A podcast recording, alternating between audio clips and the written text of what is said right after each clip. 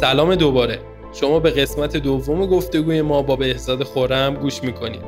در ادامه این اپیزود بیشتر به رابطه معماری و گیم می‌پردازیم و به جاهای جذابتر بحث نزدیک میشیم.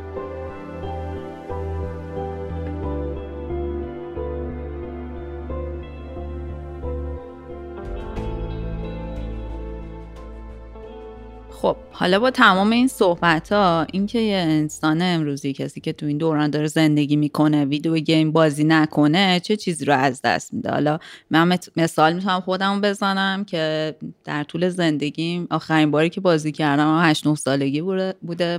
ماریو و بعد از اون صرفا علاقه ای به این قضیه نداشتم. ولی خب اتفاقاتی که داره الان میفته حس می‌کنم که مقداری فراتر از بازی و سرگرمی داره پیش میره. من خواستم بدونم که ممکنه یه روزی یه اتفاق بیفته که مثل همین قضیه موبایل هوشمند که مادر بزرگ پدر بزرگامون مجبور شدن یه روزی استفاده کنن. آدمایی مثل من یه روزی مجبور بشن که حالا نه به معنای اجبار نیازهای زندگیشون رو ایجاب بکنه که بخوان گیم رو بازی کنن و این داستان رو داشته باشن توی زندگیشون. ببین نیاز اجباری و ضروری چون در نهایت حالا همه صحبت هایی که در مورد video games میشه تهش زیر مجموعه entertainment ان می‌تونه اتفاق نیفته. می‌تونه اتفاق بیفته. من خیلی پیش بینی نمی‌تونم در این زمینه بکنم. که آیا یه روزی همه مجبورن بازی بکنن یا نه. ولی می‌تونم اینو در نظر بگیرم که اکثر آدم ها می‌تونن با یک فرمت و مدلی از بازی و مفهوم بازی در ارتباط باشن. حالا یه ذره مدرن ترشون میشه گفت همیشه بودن ها ولی یه ذره تدقیق شده ترش. بخوام مثلا یه ذره رفرنشالم به قضیه نگاه کنم. مثل آقای آراست یه دوباره نظری پرداز نظر پرداز حوزه مطالعات بازیه که اینم باز از بحث نروژ و اسکاندیناوی و ایناست. اینم لودولوژیست در بازم در نهایت. چیزی که میگه اینه که میگه تا الان ما ساز و کار و پارادایم انتقال دانشمون و مهارتمون به نسلهای بعدیمون به صورت کلاسیک بر اساس narrative بوده. یعنی کتابا رو میخوندن آدما فیلم ها رو می‌دیدن قرار بوده یه برداشتی بکنن یاد بگیرن. میگه بازی ها اصولا این قابلیت رو دارن چون از چون می‌تونن شبیه سازی بکنن و در عین حال فعالیت محورن و باید حتما فعالانه تجربه بشن این side pedagogical شون مثل انتقال دانش و مهارت توشون شاخصتره و می‌تونه مدل های جدیدی از انتقال دانش و پارادایم انتقال دانش و مهارت رو واسه نسل بعدی ایجاد کنه. دلیلش اینه که میگه شما می‌تونید تست کنی توی اینا. یعنی شما می‌تونی hypothesis های مختلف مدل های فکری مختلف ناشناخته هات رو تست کنی و جواب بگیری. تر همون چیزی که در مورد art of failure صحبت کردیم. می‌تونی حتی بازنده شی. یعنی می‌تونی شکست بخوری توی این قضیه و همه چی okay ه. درسته که تو آزمایش های مثلا علمی هم شکست خوردن okay ه ولی ممکنه تبعاتی داشته باشه. اینجا تبعاتی می‌تونه نداشته باشه. یکی از چیزهای مهمش اینه. و اینکه آیا اینکه چجوری آدما می‌تونن درگیر این بشن؟ اینه که شما خیلی سازوکارهای gamification و ludification رو توی business های الان تو اکثر corporation ها و اکثر business ها داری می‌بینی که برای اینکه performance یک اتفاق یک فعالیتی رو بیشتر کنن سعی می‌کنن از متد های gamify کردن این همون طراحی بازی محور استفاده کنن نه لزوما بازی طراحی کنن. یک بهرهگیری از متدای فکری طراحی بازی رو در مورد یه کاری مثلا چه می‌دونم قرار اینجا یه کاری انجام بشه قرار آدما یه فعالیتی داشته باشه سعی می‌کنم با gamify کردن این و gamification performance رو بیشتر بکنن. واسه همین احتمال اینکه همونجور که الان داره اتفاق میفته احتمال اینکه آدما یه برخوردی با پدیده و مفهوم گیم داشته باشن تو عصر حاضر خیلی زیاده. ممکن هم از بهش آگاه نباشن. ولی اینکه آیا حتما میرن یه ویدیو گیم به صورت خاص رو می‌گیرن و باید بازی کنن؟ من فکر نمی‌کنم همچین اتفاقی لزوما واسه همه آدما بیفته که مجبور باشن برن یه ویدیو گیم رو بگیرن و بازی کنن. این یه تجربه آپشناله و خود آدم می‌تونن تصمیم بگیرن یعنی میشه گفت که این امکان رو فراهم می‌کنه که صرفا از نظارگر بودن تبدیل به عامل میشه و یک حق انتخابی رو و یک عملی رو می‌تونه بر شرایطش رو براش فراهم می‌کنه و خب تجربه هم به تناسب اون داره. دقیقا دقیقا. یعنی حرف آرست همینه که میگه شما توی حالت کلاسیک پارادایم های انتقال دانش بیشتر نظارگری داری. نگاه می‌کنی که چی داره میشه. چیار تا بتونی این چیزو که داری می‌بینی و تفسیر کنی ولی میگه توی این مدل انتقال پارادایم جدیدی که میشه با ویدیو گیم ها داشت و اصلا داره الان هم استفاده میشه از ازش چیز خیلی جدیدی نیست. حتی توی سال 2020 شما عملیات داری دیگه چون ایجنسی داری می‌تونی فعالانه توی این سیستم کار کنی تا داری تجربه می‌کنی می‌تونی شکست بخوری می‌تونی خیلی نزدیکتر این تجربه انتقال دانش وسط اتفاق بیفته؟ دو نوع انتقاد توی باور خیلی ها نسبت به مدیوم گیم وجود داره که دوست داشتم الان بحثش رو مطرح کنم و نظرت رو راجبش بدونم. یکی اینه که خیلی ها فکر می‌کنن که گیم مختص به کودکانه و مثلا گیمر بودن. توی بزرگسالی کار خیلی عبسه و تو زمان از دست میدی و هیچی آیدت نمیشه. و یه مورد دیگه شاید یه خود برمیگرده به همون داستانی که از جریان hacktivist ها و این نظرات خانم آنماری شیله اگه اشتباه نکنم. شیلنر. شیلنر. از نظر ایشون در واقع صحبت شد و اینا که میگن خیلی زیاد مروج خشونت game و باعث تبعات جدی تو دنیای واقعی میشه. من نظر خودم راجع به این موضوع اینه که اتفاقا شاید game برعکس عمل کنه. شاید اگه قبول کنیم که خشونت ورزی یه چیزی که به هر حال توی گونه انسان در نهادش وجود داره شاید اون یه گیم بتونه یه مجرایی برای خالی کردنش باشه تا اینکه ترویج کنه آدم رو به خشونت ورزیدن توی دنیای واقعی. حالا دوست داشتم که هم نظر خودت یا احیانا اگه نظری از مثلا صاحب نظری دیگه وجود داره از زبونت بشنویم ببین تو اون ساید اولش که درست میگی اصولا نسل های قبلی ما به پدیده game و video game به عنوان یک اتفاقی واسه teenager ها نگاه می‌کنن.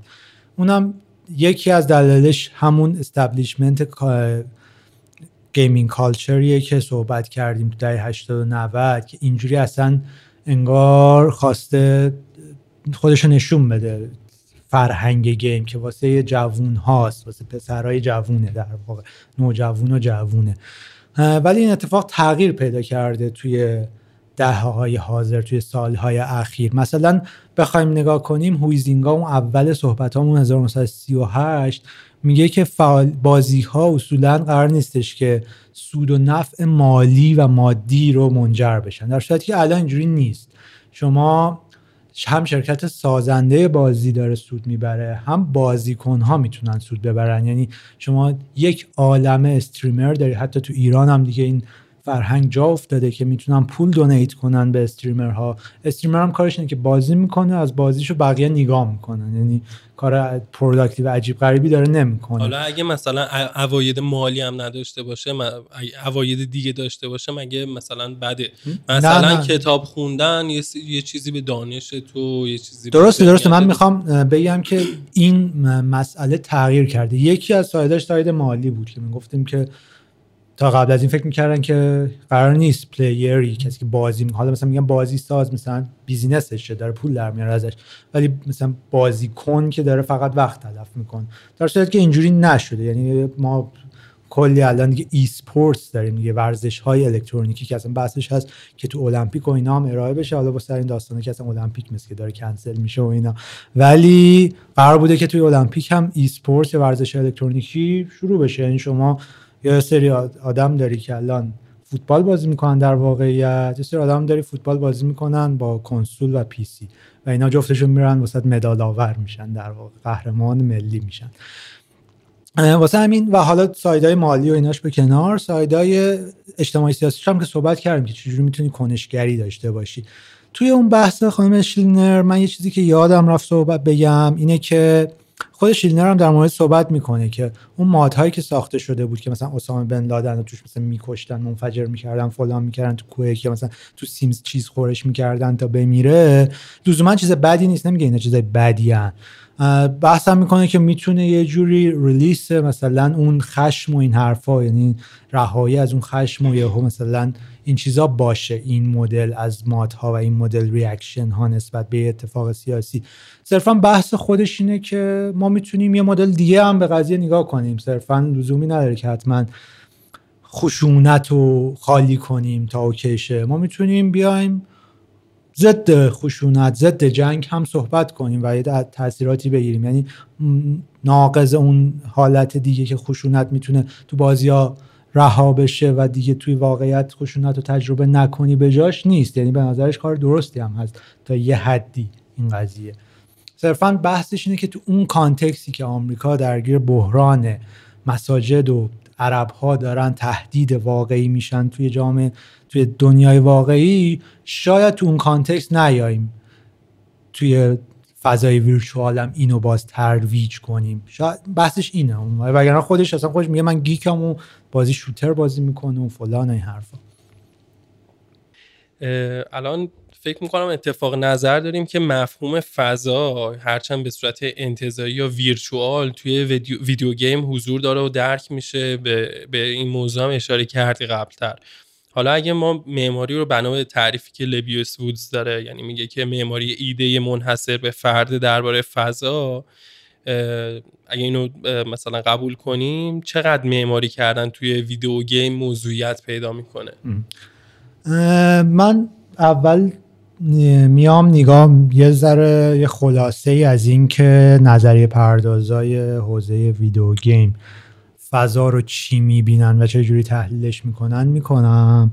بعد میایم در مورد معماری و فضای معماری و فضاش رابطهش با video game صحبت می‌کنیم. همین آقای آرسث که قبل تر در موردش صحبت کردیم کلا نظرات controversial زیاد داره.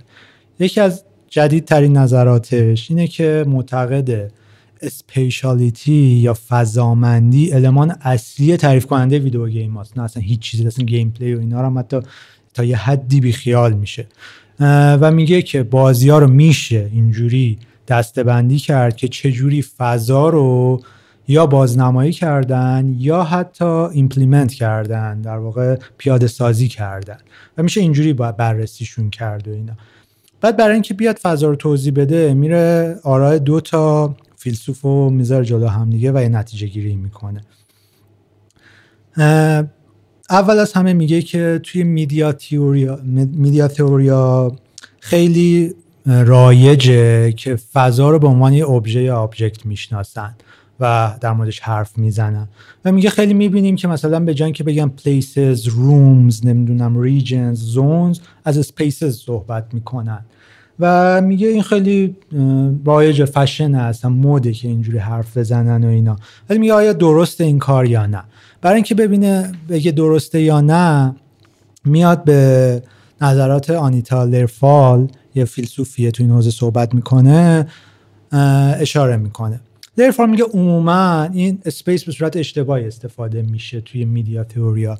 برای اینکه میگه منظور عموما places نه spaces میگه place همیشه یا مکان همیشه همیشه محدوده یه محدوده از یا درون space و فضاست و نمیشه از اون origin spatial origins ش یا ریشه های فضایش جداش کرد.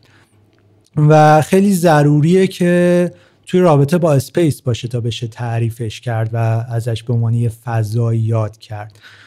و حالا یه ذره چیزش می‌کنه میپیچونه بعد جوابو و میگه که اصولا تو تعریف space همیشه به سری پارادوکس و سری اتفاقات دوار می‌خوری. برای اینکه مجبوری بگی آقا همه می‌دونن space چیه فضا چیه بعد حالا بیای space رو بر اساس اون توضیح بدی.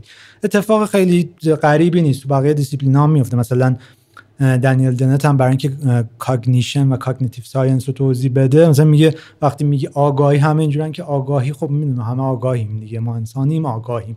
ولی خیلی توضیحش کار سخته. یعنی شما همیشه اینو مبنا رو قرار میدی که ما آگاهیم بعد حالا میای آگاهی رو توضیح میدی. و space هم, هم توی نظرات لیرفال هم همینه. میگه که شما قبول داری که space ی هست بعد حالا می‌خوای توضیحش بدی که این چیه هستن و ما داریم توی زندگی می‌کنیم. ولی حالا خیلی نمی‌خوایم قضیه رو بپیچونیم.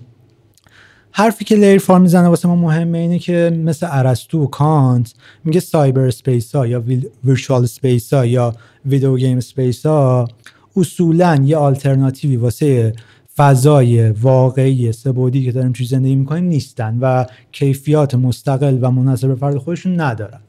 و میگه اینا در چرا؟ چون جنریت میشن چون تولید میشن. به عنوان یک آبجکتی به عنوان یک قلمروی توی این فضایی که ما داریم توی زندگی می‌کنیم با یه سری ساین ها و نشانه های جدا میشن از این فضا و در نهایت زیر مجموعه همین فضا. میگه اصلا اینکه ما می‌تونیم درکشون کنیم و در موردشون صحبت کنیم اسم بذاریم روشون هم دلیلی برای اینه که اینا آبجکتن و اوبژن و اینجوری هم میگه که اگه فضای واقعی بودن یا آلترناتیو بودن واسه فضای که ما داریم توش زندگی می‌کنیم و حالا به وسیله کامپیوتر مدییت شده بودن یعنی حد فاصلی بود کامپیوتر بینشون در نهایت نمی‌تونستیم فرقشون رو با فضای مدییت نشده توسط کامپیوتر که داریم توش زندگی می‌کنیم تشخیص بدیم. واسه همین میگه که اون قضیه کنسله که اینا یه آلترناتیوی نسبت به فضا یعنی ما در آینده در مثلا cyberspace ی زندگی خواهیم که که آلترناتیو space واقعیه. در نهایت میگه cyberspace ها یک قلمرو سایند شده ای از دنیای واقعی هست. حالا بازم میگم خیلی نمی‌خوایم اینو بپیچونیمش. در نهایت میشه خیلی در مورد این صحبت کرد و میشه حرفای متناقض زد میشه حتی نقضش کرد. از اون ور یه فیلسوف دیگه ای هم هست فرانسوی به نام هنری لوفور یه ذره فامیلی سخت هنری صداش می‌کنیم آدم معروفیه در کل. اون برای اینکه توضیح بده فضا رو میاد دسته‌بندی می‌کنه فضاها رو و تمیز قائل میشه. مثلا بین natural physical space یا abstract space یعنی فضای مثلا انتزاعی یا social space و یه سگانه یه مثلثی تعریف می‌کنه واسه توضیح فضا. که سرسش میشن representation of space representational spaces و spatial practice. که حالا اینا رو جدا جدا توضیح میدم. ولی جزو اولین کسایی اصلا میشه گفت حتی اولین کسیه که در مورد این صحبت می‌کنه که فضا به صورت سوشالی یعنی به صورت اجتماعی تولید میشه. یعنی یه فضای همجور وجود نداره. اون spatial practice اون فعالیت های فضا محور یه جماعت یه اجتماع که یه فضایی رو تولید می‌کنه به صورت اجتماعی. توی تحلیلی که می‌کنه از فضا میاد به صورت تاریخی قضیه رو نگاه می‌کنه و میگه ملاحظات اجتماعی ملاحظات social همواره تاثیرگذار بوده توی درک ما از فضا و توصیف ما و توضیح ما از فضا. مثالی که می‌زنه اینه که میگه تا قرون وسطا اصولا فضا و زمان به صورت لوکال و محلی درک می شده و توصیف می شده در موردش حرف زده می شده چون آدم نمی‌تونستن از این کره از این ور کره زمین برن اون ور کره زمین. در نهایت اینکه بدن انسان چه قابلیت هایی داره تعیین کننده توصیف فضا بوده. مثلا یه آدمی می‌تونسته با پیاده از اینجا تا اونجا بره یا با اسب از اینجا تا اونجا بره. توی قرون وسطا یه سازوکار ریاضی وارد میشه. سازوکار محاسباتی ریاضی وارد میشه برای چند تیکه کردن فضا به واحدهای ثابت. در واقع فضا زمان هر چیزی رو سعی می‌کنه اندازه گیری کنه. با یه سری واحدهایی و اینا رو مپ کنه روی مثلا زمین. یعنی بگه این چند متر مربع این چند مثلا هکتار چند فلان. که در واقع هنری معتقده که این فضا هم فضای abstract دیگه. این فضاهایی که واسه grid ا و پلانا و این حرفا درست شدن فضاهای انتزاعی در واقع. ساخته رونسانس به بعدن. و از نظرش فضای abstract سازوکاری که کپیتالیزم باهاش داره کنترل می‌کنه مایملک و داراییاشو و اینو reproduce می‌کنه در واقع. یعنی میگه در خدمت کپیتالیزم در نهایت abstract space ها. اما حالا اون سه‌گانه که گفتیم چیه؟ spatial practice در واقع اون الگو و pattern منسجمیه که توش یه اتفاق اجتماعی توی یه مکان خاص اتفاق اجتماعی رخ میده. مثلا چی؟ مثلا کار کردن توی دفتر. همه یه جامعه ای معتقدن که کار می‌کنیم توی مکان دفتر. یعنی این spatial practice اون جامعه است. داره توی دفترش کار می‌کنه. یه فعالیتی رو توی یه مکان فضایی انجام میده. همه هم متفق‌القولن در موردش مثلا چه می‌دونم غذا خوردن توی رستوران. یعنی مطمئنه که تو رستوران غذا می‌خورن مثلا. این فعالیت اجتماعی اونجا داره اتفاق میفته مثال خیلی سادهش حالا میشه خیلی در موردش صحبت کرد. Representation of space در واقع چگونگی درک کرد درک شدن فضا توسط معمارا و مهندسا و نقشه کشا و نمی‌دونم بانکدارا هر کسی که بهش ربط داره این چیزا یه جوری به کپیتالیزم وصل میشه به وسیله پلانا و طرحها drawing ا و map ها و این حرف هاست. یه سیستمی از نشانه ها و کد هاست که بشه فضا رو ساماندهی کرد و هدایتش کرد در واقع اما چیز مهمی که توی تو توصیف هنری وجود داره لوفور اینه که این representational spaces ها space هاست در واقع. میگه representational space ها خیلی به vision و idea ربط دارن و در نهایت اون فضاهایی که تصور و خیال و imagination و اینا اونا رو طلب می‌کنه.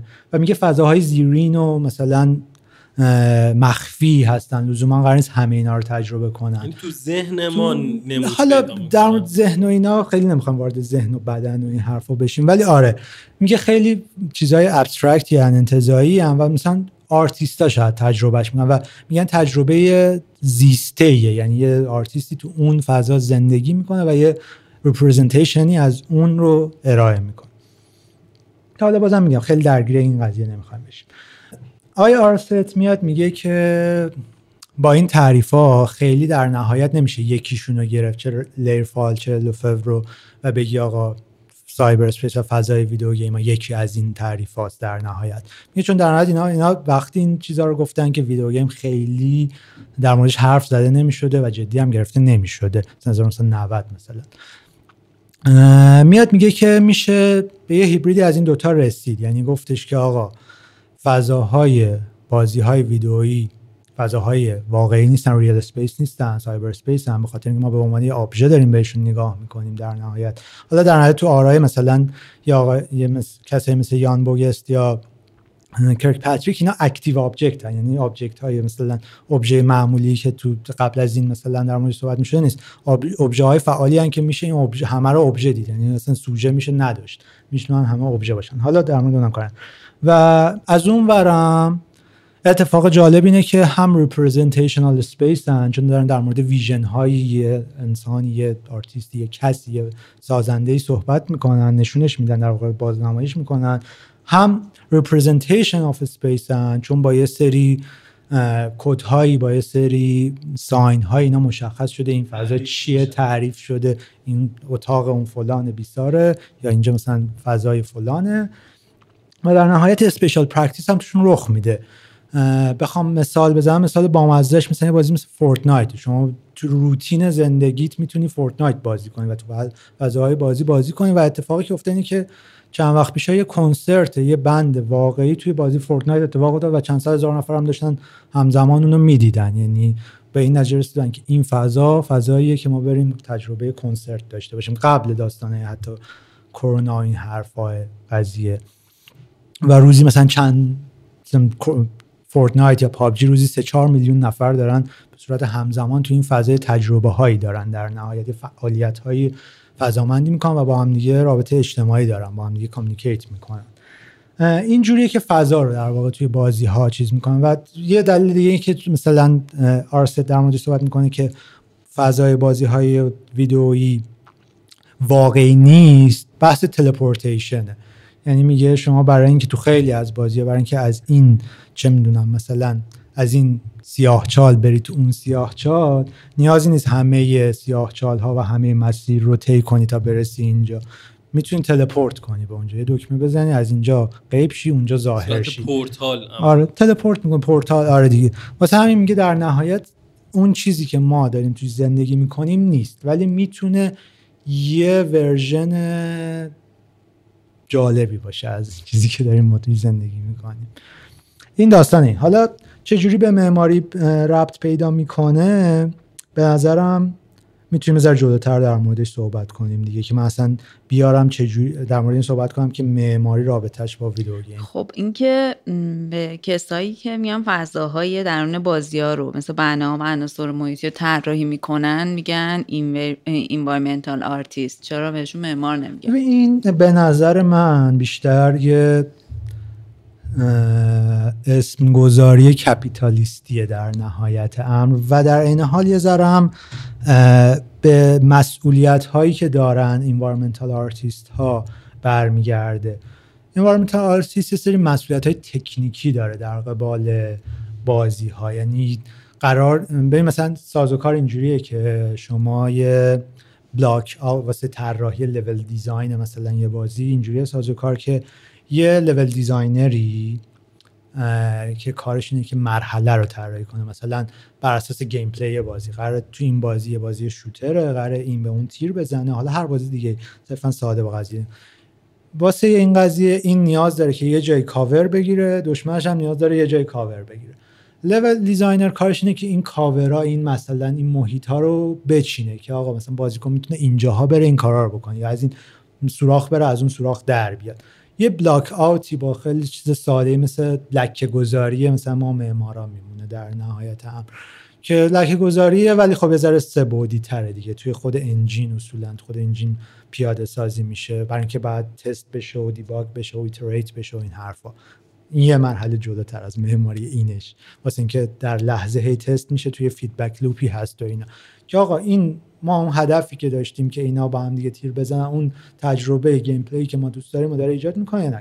level designer کارش اینه. اینا رو با یه سری مکعب و مخروط و نمی‌دونم این چیزا میچینه تو محیط.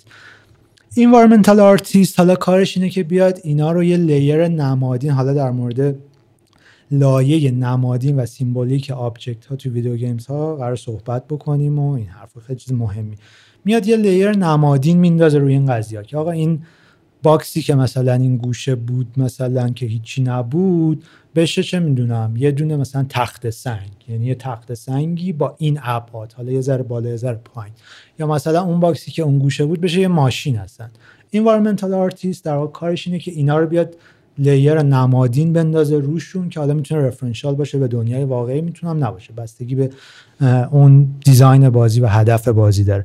واسه همینه که اصولا اسمشو آر معمار نمی‌ذارن. یعنی کارش طراحی اون کاری که در واقع معمار می‌کنه نیست. داره یه چیزایی رو به یه چیزایی تبدیل می‌کنه. واسه پس فکر کنم level designer بیشتر کارش level designer بیشتر شبیه معماراست کارش. ولی اونم باز معمارا از یه جایی به بعد درگیر construction میشن درگیر چیزایی میشن. حالا ما در مورد رابطه معماری و video games و اینکه unbuilt architecture اینا صحبت می‌کنیم. ولی به صورت عام معماری درگیر مسائل construction ممکنه بشه. ولی یه level designer درگیر مسائل construction هیچ وقت نمیشه. یعنی اصلا واسهش مهم نیست که این رو هوا میمونه یا نمیمونه. این مثلا physics حتی می‌تونه واسهش معنی نداشته باشه. یعنی می‌تونه ساختمون درست کنه که رو هوا داره میچرخه واسه خودش. واسه همین این constraint هایی که معماری داره در دنیا واقعی نداره حتی. البته خوب این چیزی که میگه مورد مناقشه هست هنوز که معمار واقعا باید با construction آره میگم ما در مورد unbuilt architecture صحبت نمی‌کنیم. در مورد architecture صحبت در مورد architectural design صحبت خیلی نکردیم هنوز. مرسی. حالا من یه خورده سوال مهسا رو می‌خوام بسط بدم. شاید در امتداد هم باشه و اینو بپرسم که به نظر چرا نقش معمار توی video game تا الان در حد یه مشاور برای اینکه مثلا environmental artist ا یا مدل سازا بدونن فلورانس قرن 17 چه شکل و شمایلی داشته باقی مونده. و اینو نمی‌بینیم که مثلا پروژه معماری توی یه game به خصوصی تعریف بشه. ببین تا چند سال پیش این درست بوده. مثلا دیگه اوج این قضیه رو ما می‌تونیم توی همین Assassin's Creed Unity ببینیم که یه بابای بنده خدایی یک سال از زندگیشو گذاشته کلیسای نوتردام رو مدل کرده با نهایت جزئیات. یعنی هم 3D پرینت 3D scanned شده اونجا و این اومده دوباره 3D scanned رو modify کرده مدل کرده و اینا. و اتفاق جالبی که افتاد اینه که بعد از اینکه نوتردام سوخت مهمترین document ی که بهش الان استناد می‌کنن برای اینکه ببینن نوتردام چی بود همین کلیسا هست که تو این بازی بوده. و آره تو خیلی از بازی ها می‌بینیم که تهش یه سری مشاور معماری وجود داشته یعنی من آخرین چیزی که مثلا چند وقت پیش دیدم مثلا Horizon Zero Dawn بود که مثلا واسه یه سری فضاهاش مشاور معماری داشته در نهایت. دلیلش می‌تونه متنوع باشه. اما از اون ورم داریم می‌بینیم که معمارهایی هستن که دارن دیسیپلین های جدید رو امتحان می‌کنن و یکی از این دیسیپلین ها video games ه و دارن اصلا به عنوان مدل های مختلفی که می‌تونن معماری رو پیاده کنن توی video games از video games در واقع استفاده می‌کنن. دو مدل جدی داره این مدلی که معمارها دارن video games رو نگاه می‌کنن. یه عده یه دسته در واقع video games رو به عنوان یه ابزار می‌بینن یه tool می‌بینن که می‌تونن باهاش مسائل دنیای واقعی رو که می‌تونه به شهر به معماری به هر چی ربط داشته باشه رو یه جوری رفع و رجوع کنن یا یه برخوردی نسبت بهش داشته باشن یه کنشی نسبت بهش داشته باشن. مثلا چی؟ مثلا پروژه هایی مثل Block'hood. با توسط خود یه بازی توسط Jose Sanchez توی Jose Sanchez هم یه آدمیه توی University of Southern California تدریس می‌کنه. اصلا کارش هم همینه که بازی ها رو در واقع به عنوان ابزاری می‌بینه برای اینکه مشکلات دنیای واقعی رو باشون کلنجار بره. و حالا مثلا بحث architectural ش هم اینه که معماری در نهایت negative entropy ه و بازی هم که می‌سازه در همون راستای بازی Block'hood ی که ساخته در واقع شما یه محله رو قراره که خود سامانش کنی و sustainable ش کنی. و تو این پروسه بازی resource management در واقع داری resource ها تو manage می‌کنی که چجوری استفاده بشه. ولی مثلا به ازای اینکه یه واحد خونه می‌سازی بعد مثلا آبش رو تامین کنی برقش رو تامین کنی و از بهتره که از منابع پایدار این کار رو انجام بدی. خیلی ساده می‌خواد بگه که آقا اگه یه neighborhood ی می‌خواد پیشرفت کنه چجوری نیاز داره که sustain بشه و این حرفا؟ و دوست داره اینو به یه audience بزرگتری ارائه کنه. نه صرفا معمارا. معمارا احتمالا می‌دونن این قضیه رو. بازی رو به عنوان یه چیزی که می‌تونه به یه آدینس بیشتری برسه در نظر می‌گیره. و حرفی هم که اصلا می‌زنه توی یکی از مصاحبه‌هاش اینه که میگه بیشتر از 90 درصد ساختمان‌های دنیا رو غیر معمارا دارن می‌سازن. واسه همین اگه می‌خوای یه چیزی یاد بدی به یه کسی در موردش صحبت کنی بهتر اینه که به غیر معمارا صحبت کنی. وگرنه معمارا هی به هم دیگه بگن بیاین ساستینبیلیتی اتفاق خیلی عجیبی قرار نیست بیفته واسه دنیا. و این پروژه پروژه تقریبا میشه گفت موفق بوده چون بازی توی Steam منتشر شده خیلی review های خوبی گرفته publicity از جامعه game گرفته. یعنی این مهمترین چیزه. واسه شما می‌تونی یه بازی بسازی خیلی هم مسائل مهمی رو توش مطرح کنی. ولی اگه publicity از جامعه game نگیری یا جامعه غیر gamer حتی آره مثل یه چیزیه که توی مثلا اینستاگرامت گفتی و چهار نفر دیدن. واسه همین خیلی مهمه که چه تأثیری داره. یا پروژه دیگه ای که وجود داره توی این زمینه مثلا پروژه Block by Block که یه پروژه بر اساس بازی Minecraft بین Mojang Microsoft و UN-Habitat این پروژه چیه؟ پروژه میاد میگه که آقا ما یه سری جاهای یه public space هایی تو دنیا داریم تو کشور تو شهرهای در واقع پیشرفت نکرده که مسائلی دارن.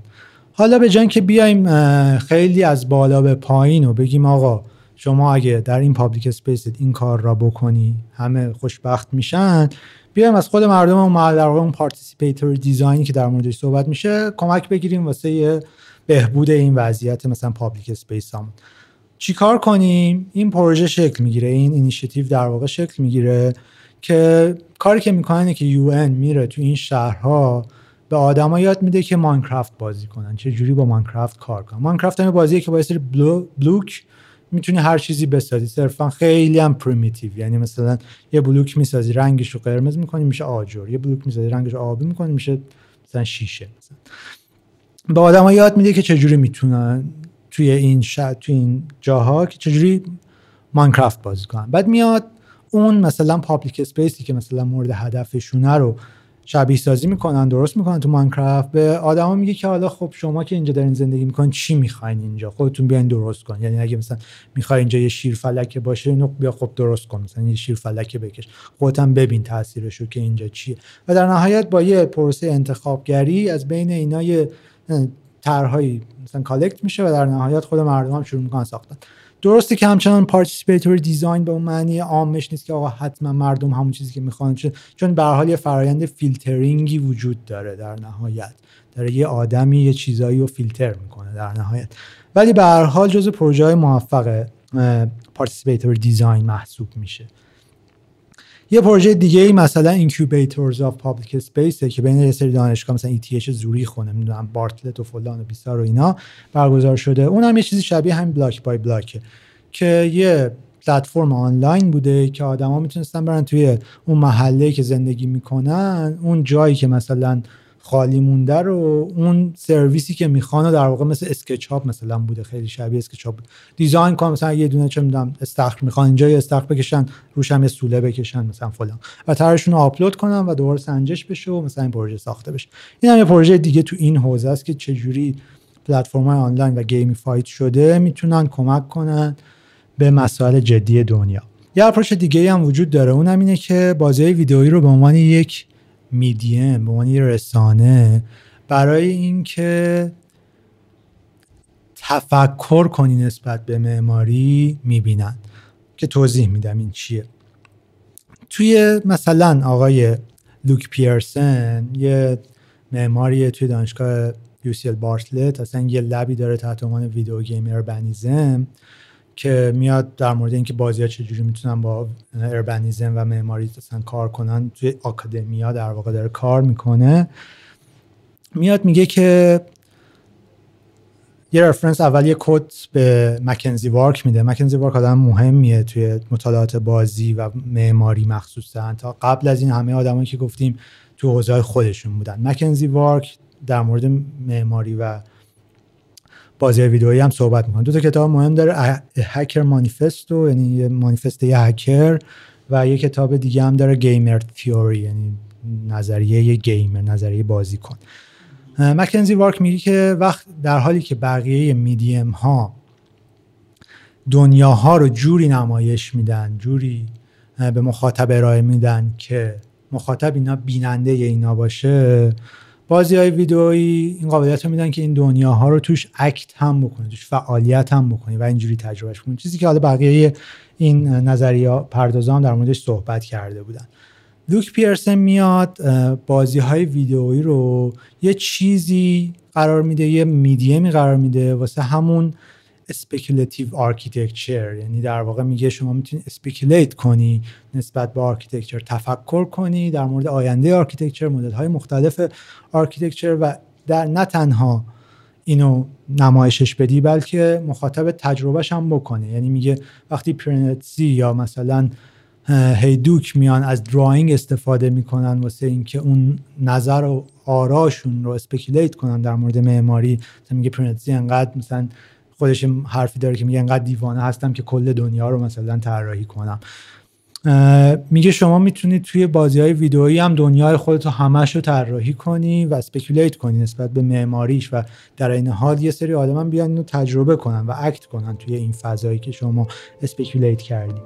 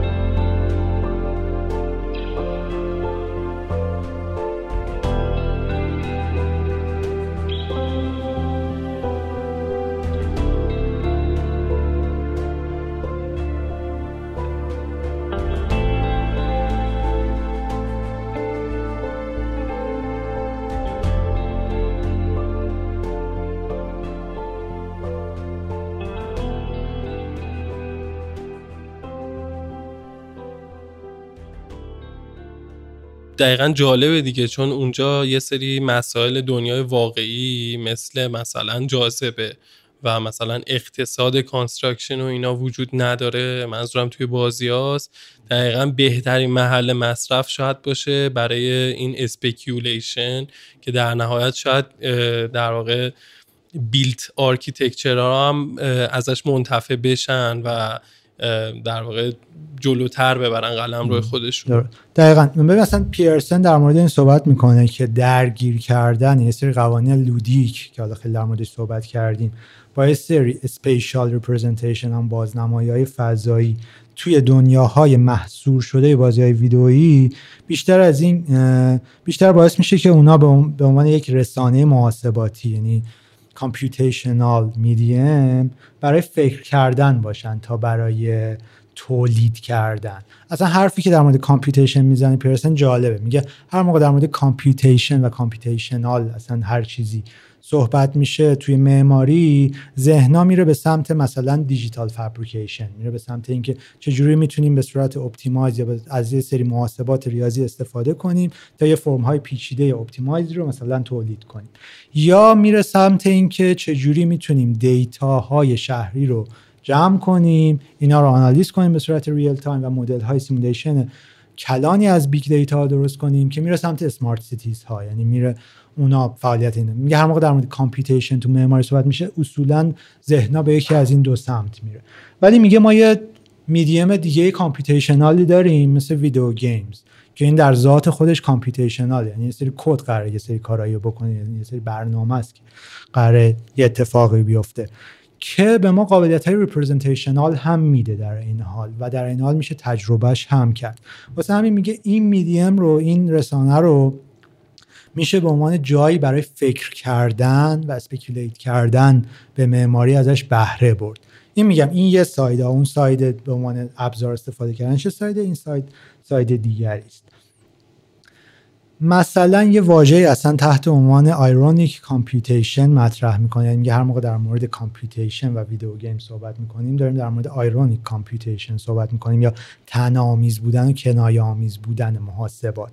میگه یعنی چی؟ یعنی اینکه شما ممکنه توی فضای خیلی واقعی واقع گرایانه توی بازی در حال حرکت باشی ولی قوانین engagement و ارزش های نمادین و سمبولیک که یه ذره قبلتر در مورد صحبت کردیم کاملا متغیر و بی ثبات باشه و بعضا متناقض باشه. منظورش چیه؟ منظورش با یه پروژه به نام با یه بازی توضیح میده.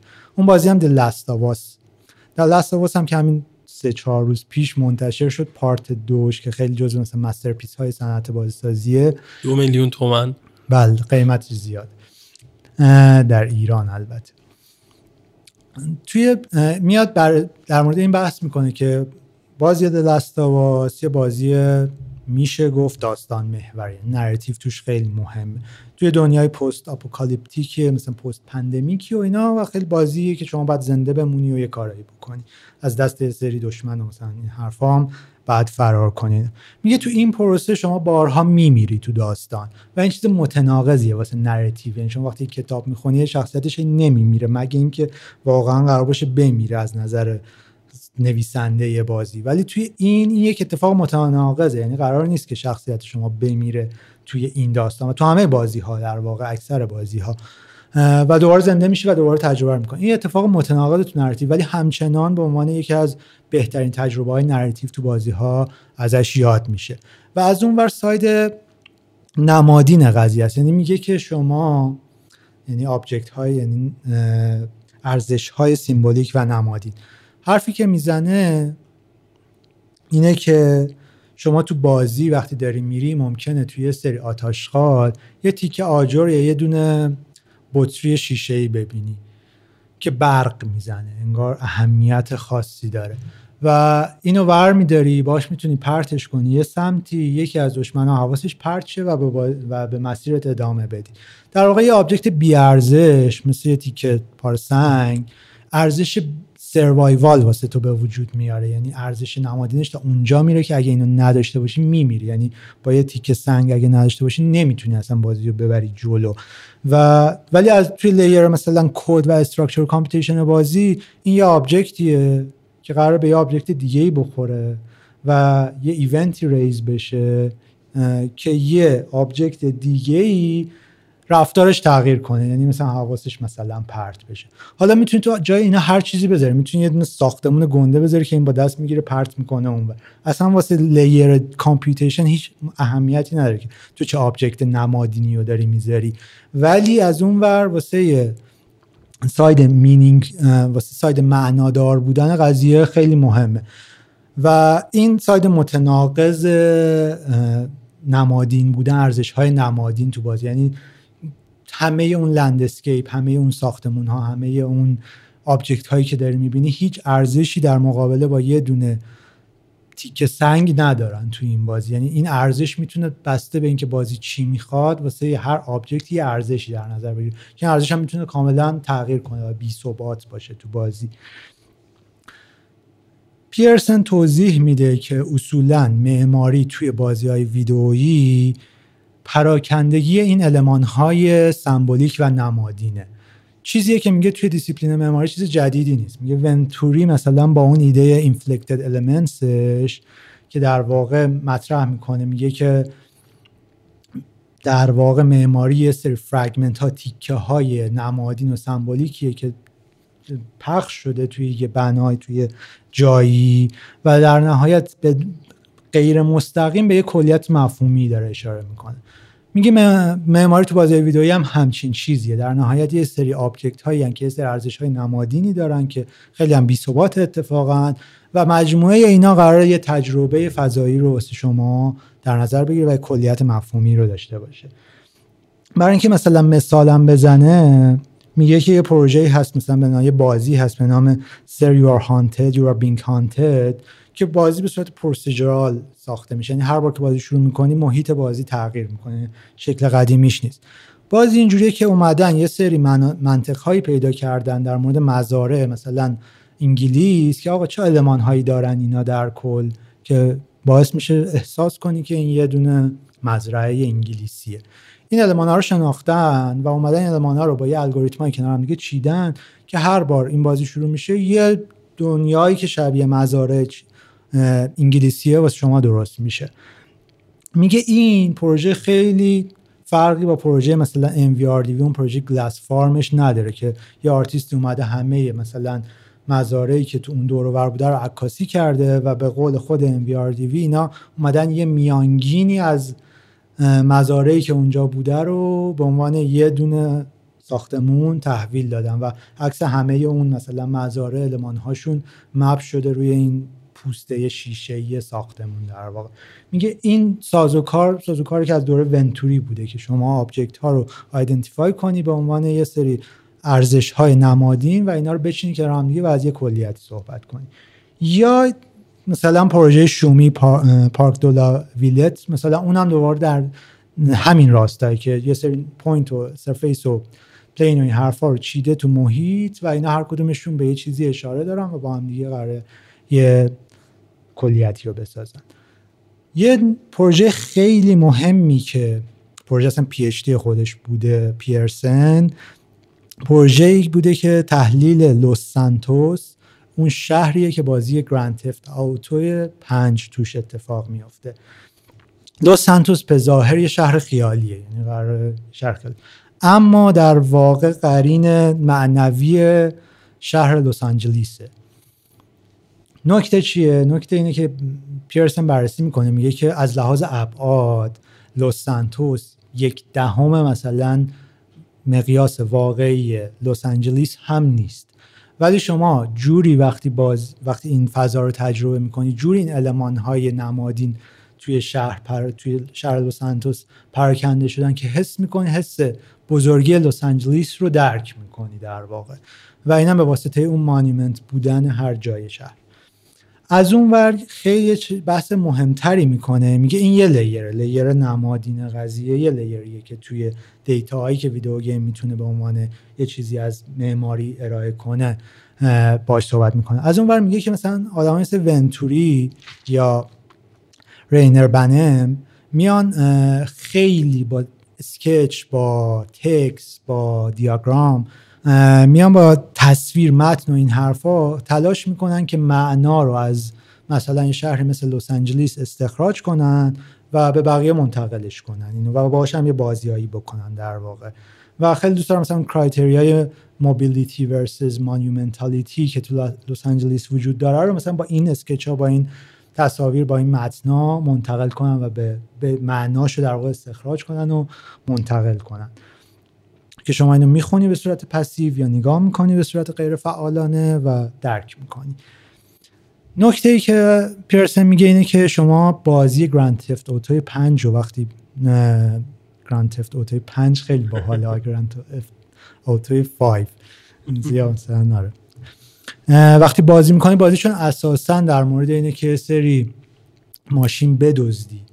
این ما ماشینا هی ویراج بدی یه کارایی بکن از این نقطه بری به اون نقطه از اون نقطه بیای تو این شهر و این حرفا. اون حس mobility و حرکت محور بودن لس آنجلس رو در واقع در قالب gameplay درک می‌کنه. یعنی کسی به شما نمیاد بگه که ببین آقا لس آنجلس شهر mobile ایه شهریه که حرکت توش خیلی مهمه. یعنی همش جاده داره خیابون داره هی می‌تونه از این ور بری اون ور فلان و اینا. خیلی monumental نیست خیلی قرار نیستش که مثلا هی ایستا وایسی یه چیزی ببینی. قراره که هی حرکت کنی توش. یعنی این culture urbanism قضیه همچین چیزیه.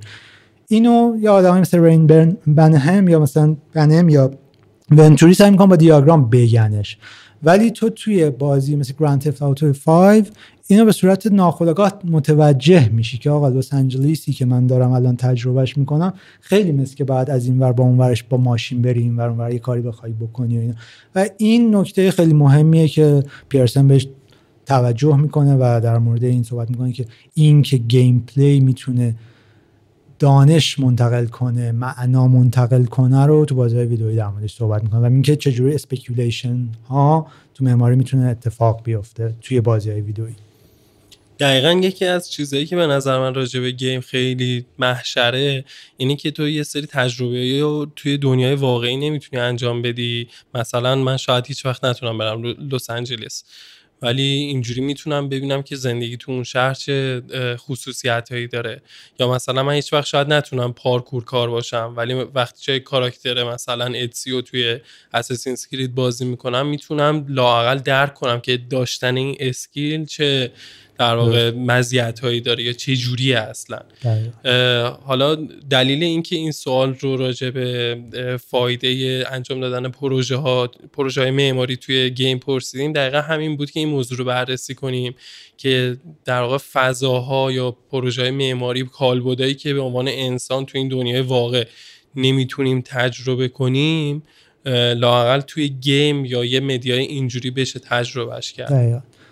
بحث agency داشتن agency توی این بازی ها مهم توی بازی های ویدیویی در واقع مهمترین چیزیه که اونا رو جدا می‌کنه از بقیه میدیم هایی که معمارا اصولا تا الان استفاده کردن برای اینکه speculate کنن روی معماری. یعنی حداقل اون معمارایی که در مورد speculative architecture کار می‌کنن و صحبت می‌کنن ما در مورد built environment صحبتی نداریم توی این حوزه حداقل. خب حالا با این صحبت صدرا اگر که ما فرض رو این بگیریم که مثل اینکه محتمله که یک رشته در آینده برای معماری فضاهای game به وجود بیاد این اتفاق چقدر می‌تونه به رشد دیسیپلین معماری کمک کنه؟ ببین لیام یانگ یه quote جالبی داره نقل قول جالبی داره. میگه که توی دنیایی که تکنولوژی راننده در واقع اصلی spatial change یعنی در واقع تغییرات فضاییه شما بهتره که از دیسیپلین های دیگه کمک بگیری برای اینکه ایجنسی خودت به عنوان معمار رو همچنان حفظ کنی. یعنی لزومی نداره به صورت کلاسیک به معماری نگاه کنی. می‌تونی از دیسیپلین های بهتره در واقع که از دیسیپلین های دیگه که بر اساس تکنولوژی شکل گرفتن کمک بگیری که دیسیپلین خودتو ارتقا بدی. یعنی به بنبست نخوری در واقع توی وضعیت اقتصادی اجتماعی حال حاضر. و اینو می‌بینیم که خب داره توی دانشگاه های مختلف دنیا هم الان اتفاق میفته یعنی همون video game urbanism lab ی که توی بارتلت هست یا مثلا تو دانشگاه University of South California همون lab ی که خود سانچز داره یا دانشگاه بقیه جای یعنی دانشگاه آمریکایی بیشتر الان دارن این فاز رو نسبت به معماری و video games. ولی تو دانشگاه اروپایی هم میشه دید. مثلا تو دانشگاه اتریش مثل گراتس و این حرف هم میشه دید یه همچین چیزهایی رو که در مورد virtual architecture یه حرفایی زده میشه کلا. واسه همین به نظر من کمک گرفتن از دیسیپلین های دیگه واسه دیسیپلین معماری یکی از راه های اصلیه که باید اتفاق بیفته. یعنی تا کی قرار که دیاگرام کاغذ کشیده بشه لکه گذاری بشه یه پلانی drawing ی تو AutoCAD کشیده بشه تو Rhino مثلا مدل بشه یه render ی هم ازش گرفته بشه. میشه از دیسیپلین های دیگه استفاده کرد. همونجوری که استفاده شده. یعنی ما می‌بینیم که از صنعت سینما استفاده شده واسه واسه تجربه و فکر کردن نسبت به معماری کاری که لیامیان خودش می‌کنه مثلا. و این اتفاق واسه بازی ویدیویی هم می‌بینیم که داره اتفاق میفته یعنی خیلی آدم های زیادی الان هستن تو این مثلا تو این 4 5 سال اخیر. یعنی خیلی چیز قدیمی نیست. مثلا بگی الان مثلا سال هاست داره اتفاق میفته تو این 4 5 سال اخیر خیلی می‌بینیم که اصلا در مورد رابطه معماری و چجوری میشه معماری تاثیر بذاره روی video games. یا video games تاثیر بذاره روی معماری و چجوری به هم دیگه یه هایبریدی درست کنن. خیلی آدم های مختلفی صحبت می‌کنن. اصلا یه گرایش دیگه ای که وجود داره augmented reality ه یعنی و مثلا location-based game حالا اینو خیلی وارد نمی‌خوایم بشیم در موردش چون اینا خودش بحث مفصلیه. ولی می‌بینیم مثلا یه بازی مثل Uncle Roy All Around You بوده. چندین سال پیش اصلا دوره که smartphone وجود نداشته حتی. اینجوری بوده که این بازی مثلا واسه explore کردن تجربه کردن لندن با یه layer جدیدی از اطلاعات بوده و با یه در واقع یه جور حساس کردن مردم نسبت به لندن بود. بازی اینجوری بوده که یه آدمی پشت کامپیوتر میشسته یه سری data یی بهش داده می شده بازی در مورد این بوده که Uncle Roy قرار بوده پیدا کنی تو شهر واقعی لندن. اون کسی که پشت کامپیوتر نشسته یه تلفن دستش بوده و پشت کامپیوتر بوده یه data یی بهش داده می شده اون یه آدمی هم تو خیابون بوده واقعا و یه جی پی اس دستش بوده و یه تلفن. که این آدمی که پشت کامپیوتر بوده بهش سری location های جی پی اس می‌داده که این بره اونجاها و یه مثلا clue های راهنماهای مثلا کلیدایی از سرنخهایی از این ماجرای قضیه پیدا کنن تا بتونن Uncle رو پیدا کنن. و این یه تجربه جدیدی از شهر بوده در واقع exploration جدیدی از شهر بوده که در قالب یک بازی اتفاق داشته میفته. در واقع یک location-based pervasive game در واقع. حالا در مورد pervasive game ها location-based game ها فکر کنم اصلا بخوایم صحبت کنیم. ولی همین چند وقت پیش version augmented reality Minecraft هم حتی رونمایی شد ازش که شما می‌تونید توی location-based و augmented reality یعنی اینکه شما می‌تونید برید جلوی خونت یه برج بسازی توی layer دیجیتال توی augmented reality و بقیه بازیکن بیان اینو ببینن. یعنی هر موقع یکی میاد اونجا تو اون location خاص قرار می‌گیره گوشیشو می‌گیره بالا اون masterpiece ی که شما خلق کردی ساختمون خودتو بیان ببینن و تجربهش کنن درش بچرخن. هم کاری که تو Minecraft می‌تونن بکنن بکنن. درسته که Minecraft یه ذره به نظر من در مورد زیاد صحبت شده. یعنی هر جا که مثلا search می‌کنی architecture and video games اولیش Minecraft ه یعنی آدم در مورد Minecraft خیلی صحبت می‌کنن. ولی به هر حال بازی تاثیرگذاریه. برای اینکه خیلی ساده داره یه سری ابزار ساختن در اختیار بازیکن قرار میده. ولی حالا version میگم. augmented reality و location-based ش هم رونمایی شده و قرار آدما توی real space یه فضای virtual رو در واقع تجربه کنن که اون خودش بحث بزرگیه واسه خودش. دمت گرم بهزاد عزیز. مرسی که اینقدر با تواضع این همه اطلاعات دادی به ما راجع به این موضوع لاقل تو ایران مظلوم و خیلی فوق العاده و به عنوان سوال آخر اینو می‌خواستم بپرسم که علا رقم این که کلی تا الانش کلی سورس به ما معرفی کردی از پیرسن و کرک پاتریک و سانچز و اینا گرفته تا آدمای دیگه یه سری سورس بهمون معرفی کنی که اگه کسی علاقه داره مطالعه بیشتر کنه بتونه بره سراغشون. و البته اینترنتی هم اگه باشه ما خوشحال میشیم. به قول خودت که اشاره کردی هر چی سرچ می‌کنی راجع به این موضوع تو اینترنت همش ماینکرافت میاد و ماکسیموم همین بلاک هود و اینا که آره. اشاره کردی. آره. ببین کتاب یه سری می‌تونم معرفی کنم. مثلا The Art of Failure از جسپر جول. جسپر ببین کلا می‌تونم نویسنده معرفی کنم. اینا اکثرا کتاباشون به درد بخوره. جسپر جول که کلی در مورد صحبت کردیم کلا یه آدم روشنی اصلا یه جا کرک پاتریک در مورد جسپر جول میگه درخشان ترین توصیفی که از بازی ها میشه کرد و تا حالا جسپر جول کرده. یعنی کرک پاتریکی که حالا مثلا خیلی هم چیز نیست یعنی نظریه پرداز بازی ویدئویی هست ولی لزوما بازی ساز هم نیست. یا مثلا یه کتاب دیگه ای هست. این مثلا چون صحبت نکردیم این اسم کتابش هم میگم Theory and Design Pervasive Games. که مارک... مارکس مونتالا نوشتتش این در مورد بازی های فراگیر لوکیشن بیست اصلا منطق دیزاینشون معنیشون و این حرفاست. چون این اصلا صحبت خیلی زیادی نکردیم این کتاب خیلی کتاب به درد بخوری. اصلا از بازی Killer 1970 شروع می‌کنه که چه از اون موقع بازی های فراگیر که تو شهر و تو دنیای واقعی اتفاق میافتادن وجود داشته. یا مثلا یه کتاب دیگه ای هست مثلا GameScenes که دومینیکو کوارانتا نوشتتش یعنی یکی از curator اش بوده. کتاب های مکنزی وارک مهمن همون دوتا Gamer Theory و Hacker Manifesto یان بوگست کلا کتاب های جالبی نوشته در این زمینه. و مثلا لیو منوویش که حالا امروز اصلا در موردش خیلی صحبتی هم نکردیم The Language of New Media و اصلا در مورد این صحبت می‌کنه که new media چقدر توش video games ها اصلا از کجای new media قرار دارن و این حرفا. و خود کرک پاتریک دیگه کرک پاتریک اصلا همش یعنی کلا مهم. هر. مرسی خیلی ممنون. خسته خیلی لذت بردیم. دم شما گرم. امیدوارم که باحال باشه دیگه یعنی امیدوارم به درد بخوره. قطعا همینطوره. مرسی.